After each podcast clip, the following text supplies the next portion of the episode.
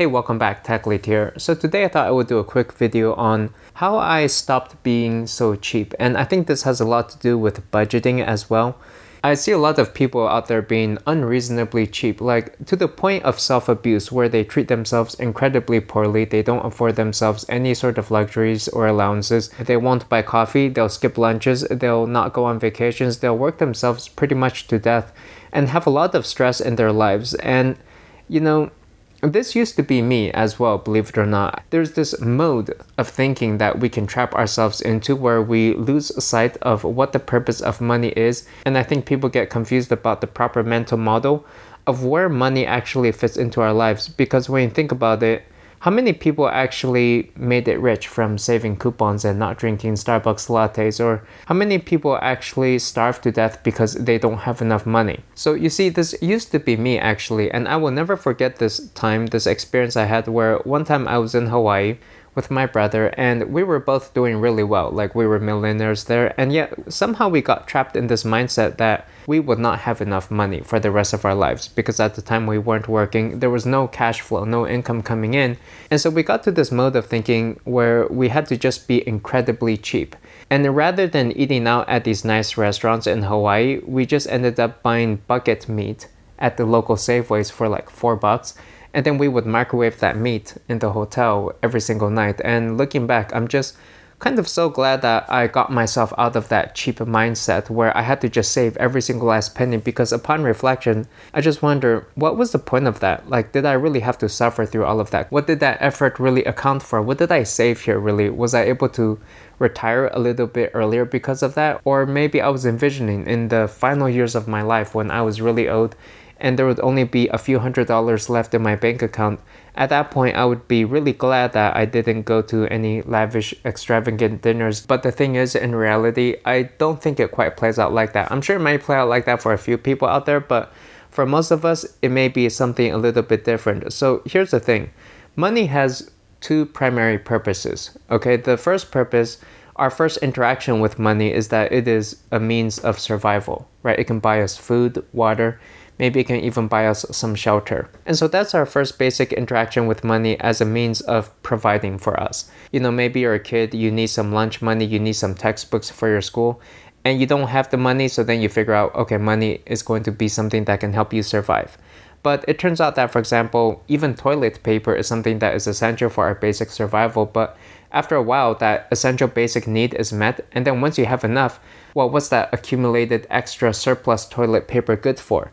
Well, you cannot think of it the same way as you might think of it as something that's going to be providing for your life because there's actually a dual purpose for it. And the same really goes for money. You know, there's a common cited research that after you make the first $60,000 per year of your income or so, your happiness level doesn't really increase anymore after that. And I believe that is because you have met the basic threshold for what you need to survive. And so when you take a look at some of the wealthy people in our society, Jeff Bezos, Bill Gates, Steve Jobs, or myself, why do such people continue to work? Is it because they view money as a means of basic survival to buy food and water for themselves so that they don't die of starvation? Well, no, it's more because they're trying to increase their standard of living, perhaps, right? They want to achieve more. They may want the nicer things in life, the power to improve other people's lives or to leave a legacy behind. And so this really becomes a question to you how great of a life do you want? And it almost becomes a challenge, right? It challenges you to demand more out of yourself and out of your life because that's what the whole game is about after a while. And so, from this perspective, from this lens, when you take a look at some people who maybe they're into the financial independent retire early movement, right? They want to just retire early and then go live in an RV. To me, this ideology kind of misses the point of money. When you think about it, and this is something I've mentioned before, all of us, you know, we were born financially independent. We were living with our parents and we didn't have to work or do anything. And even today, you can usually still go back and live with our parents and pay zero rent. Or if your parents aren't so kind, maybe you can find a sibling or a cousin, a relative, or a friend out there who's willing to allow you to stay with them and essentially pay free rent. And really, the only downside of this is that the quality of your life would be kind of low. Although who knows, right? Compared to, say, somebody living in a third world country, your quality of life would look pretty good, pretty rich. And so it's kind of just this scale of quality of life and how high do you want to go on this quality of life chart. And so there's a few takeaways from this. First up is Sometimes I see people really stressing out over their jobs, over their employment, like it's a life and death matter. They think they're going to die or something if they can't get a job, or, you know, like there's just so much stress in some of these people. And I would encourage them to just step back and realize that, you know, the biggest cost in anybody's life is usually in the housing and the car. And really, it's mostly just in the housing, the lifestyle that you choose to have. And you can easily compensate for having a lower paying job by just downgrading your lifestyle, lower that standard of living. And I would say there may still be a lot of flexibility in that. It may involve moving to a cheaper neighborhood.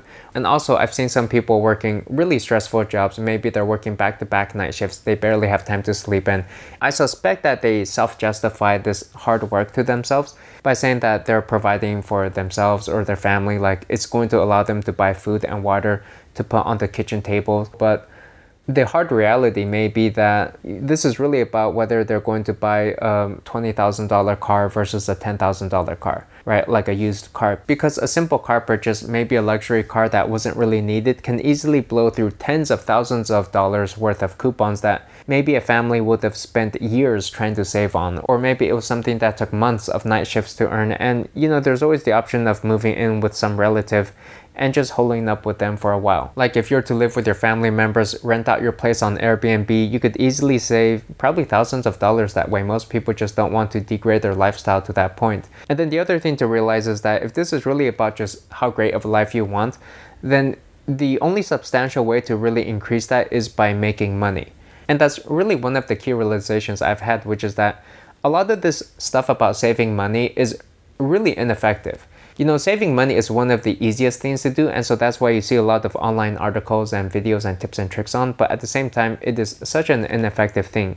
You know, you have these apps that help you maybe do better budgeting. You can set up a certain vacation fund, you can hunt for deals on Black Friday, save on coupons, save on lattes, or skip meals like I did in Hawaii. But at the end of the day, I view all of this as quite ineffective, and it should be you know, saving money should just be a hobby, in my opinion. I love a good deal as much as anybody else. I love coupons, and without a good coupon, sometimes I'm just not going to go buy, you know, like a coffee drink or something unless I can get a good deal on that.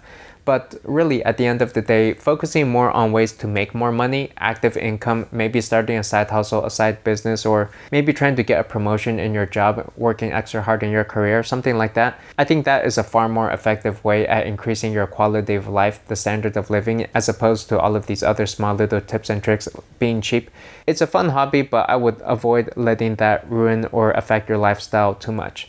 And by the way, speaking of side hustles, if you're interested in getting one started, I recommend that you check out my program, YouTubeBackstage.com, where I'll teach you how to start a seven figure business on YouTube. Because these days, YouTube, it is the place to be. There's so much opportunity. There's people making five to six figures per month. So if you're interested, check that out at YouTubeBackstage.com. And so, while many of us see money as a means of survival, there's another group of people out there who are working for entirely different reasons the CEOs, the entrepreneurs, the rich, the famous, the greats. And I can't help but wonder, but there must have been a point in their lives when they made that mental switch. And there may be a point in your life, in my life as well, a discontinuity going from a pursuit of survival into a pursuit of ambition. Finding that basic survival was never the goal, but that we were greatness bound. And then at that point, good is not good enough. You begin to ask for more, to expect more, to demand more from life, and most of all from yourself, with the resolve to make it not just a good life, but a great life. So that'll do for me, but I'd love to hear from you too. What are your thoughts on this topic? And have you ever gotten yourself in one of these cheap mental mindsets that you're unable to break out of and then you find yourself being unreasonably frugal? Let me know in the comments below. I'll see you there. If you like the video, please give it a like and subscribe. Really appreciate that, and I'll see you in the next one. Thanks. Bye.